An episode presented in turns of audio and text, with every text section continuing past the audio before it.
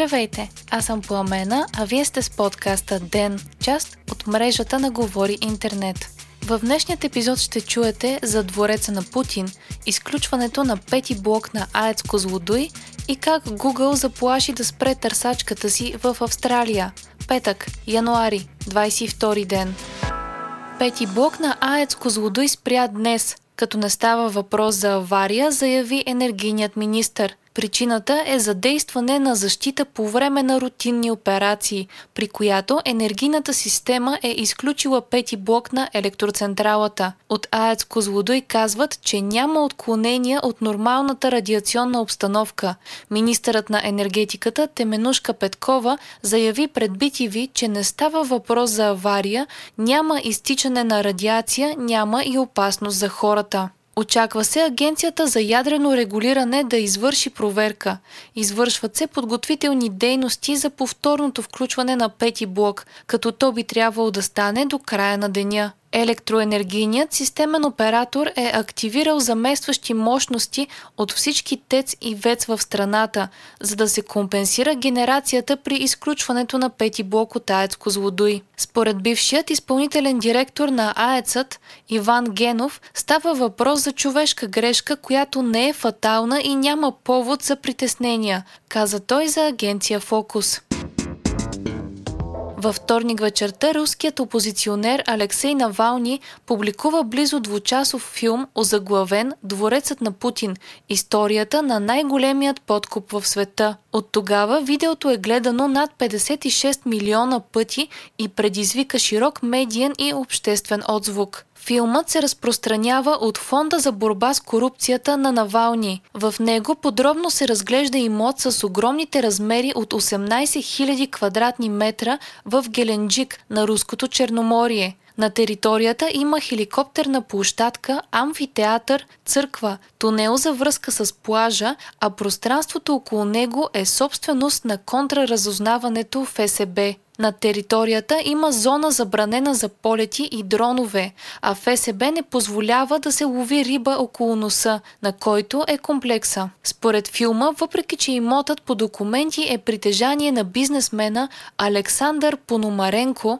реалният му собственик е руският президент Владимир Путин. Говорителят на Путин отрече това твърдение, заявявайки, че държавният глава не притежава такъв имот. Според Навални, дворецът е на стойност стойност 100 милиарда рубли или близо 1,12 милиарда евро, а във филма опозиционерът показва изключително детайлна схема на комплекса, за която твърди, че е получил от един от подизпълнителите. Така нареченият дворец разполага с басейни, сауни, хамам, спа зона, стаи за прислуга, театър, казино, игрална зала, склад за кал и други луксозни помещения, разположени на три етажа. Припомняме, че Навални бе арестуван миналата неделя, когато се прибра в Русия за първи път, откакто бе отровен с нервно-паралитичното вещество Новичок и прекара 5 месеца миналата година, възстановявайки се в Германия. Поддръжници на Навални планират масови протести утре,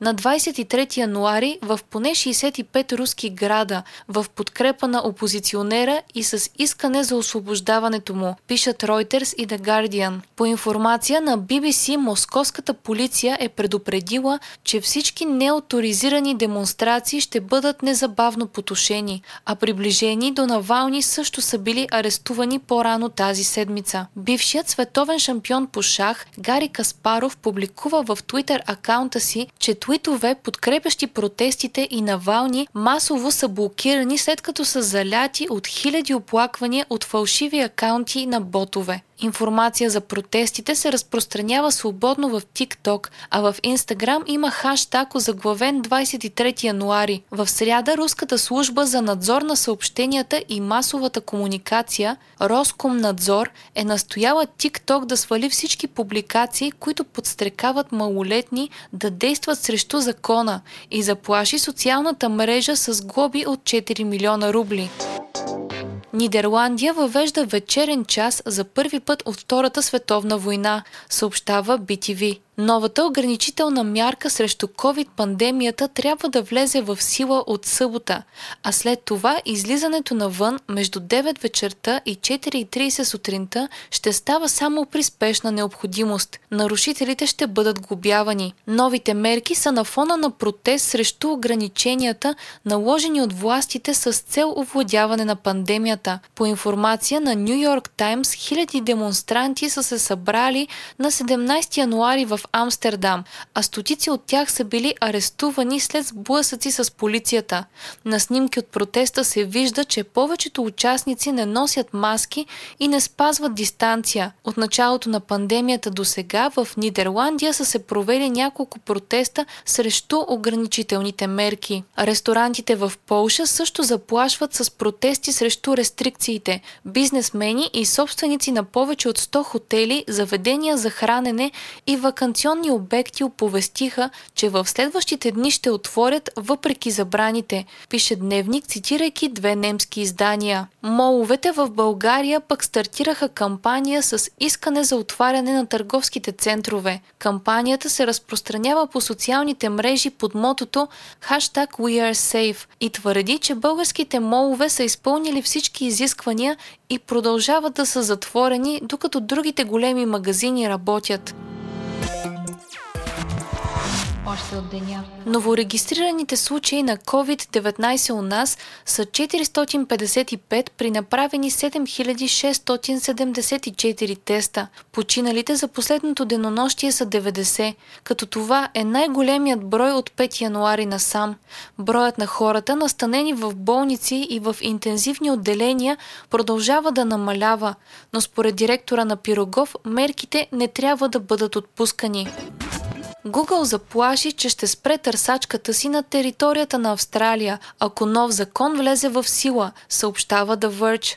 Става въпрос за проекто закон, който предвижда Google и Facebook да плащат на медийните компании за правото да използват съдържанието им. Законът ще принуди те гигантите да договарят плащания с местни издатели и телевизии за тяхното съдържание, което излиза в резултати от търсене или в новинарски емисии в Google News.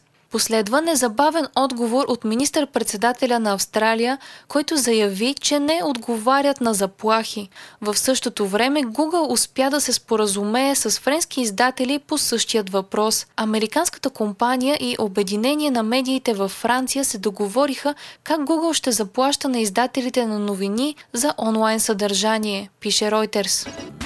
Новият филм за Джеймс Бонд е отложен за трети пореден път, съобщава BBC. Лентата, озаглавена «Смъртта може да почака», трябваше да излезе през април миналата година. Филмът е последният, в който Дениел Крейг се превъплащава в британския таен агент и е 25-ият филм за Бонд. Новата дата на премиерата е 8 октомври 2021. Вие слушахте подкаста Ден, част от мрежата на Говори Интернет. Епизода водих аз, Пламена Крумова. Редактор на Ден е Димитър Панайотов. Аудиомонтажът направи Антон Велев. Ден е независима медия, която разчита на вас, слушателите си. Можете да ни подкрепите, като станете наш патрон в patreon.com Говори Интернет, избирайки опцията Денник. Срещу 5 долара на месец ни помагате да станем по-добри и получавате достъп до нас и цялата общност на Говори Интернет в Discord. Абонирайте се за ден в Spotify, Apple iTunes или някое от другите подкаст приложения, които използвате.